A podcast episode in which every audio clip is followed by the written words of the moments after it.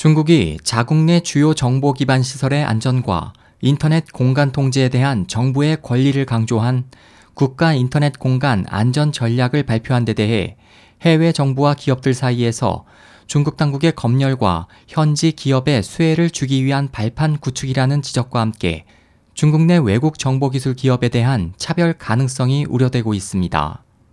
28일 미국 일간 월스트리트 저널은 전날 중국 국가 인터넷 정보 판공실이 발표한 인터넷 안전 전략에 대해 이같이 보도하고 중국 당국이 여러 산업의 장비 공급 업체가 해커의 공격을 적절하게 방어하기 위해 안전 검사를 받도록 했다고 밝혔습니다.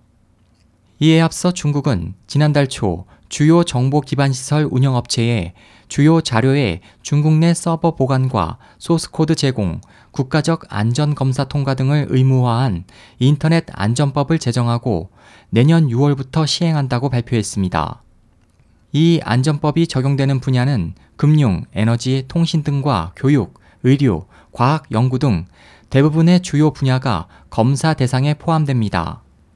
월스트리트 저널은 그동안 자국 기업과 외국 기업을 차별해온 중국 당국이 외국 기업의 특허 기술 이전을 강요하기 위해 안전검사를 이용할 수 있다고 분석하고 인터넷 안전법에 대한 서방국의 우려가 커지자 중국이 법 시행 필요성을 강조하기 위해 인터넷 안전 전략을 마련했을 가능성도 제시했습니다.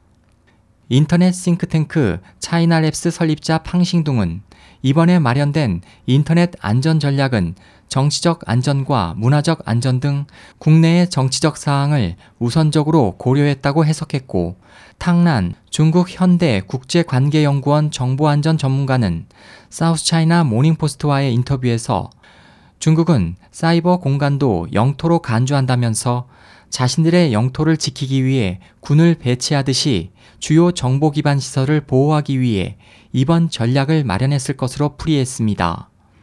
SOH 희망지성 국제방송 홍승일이었습니다.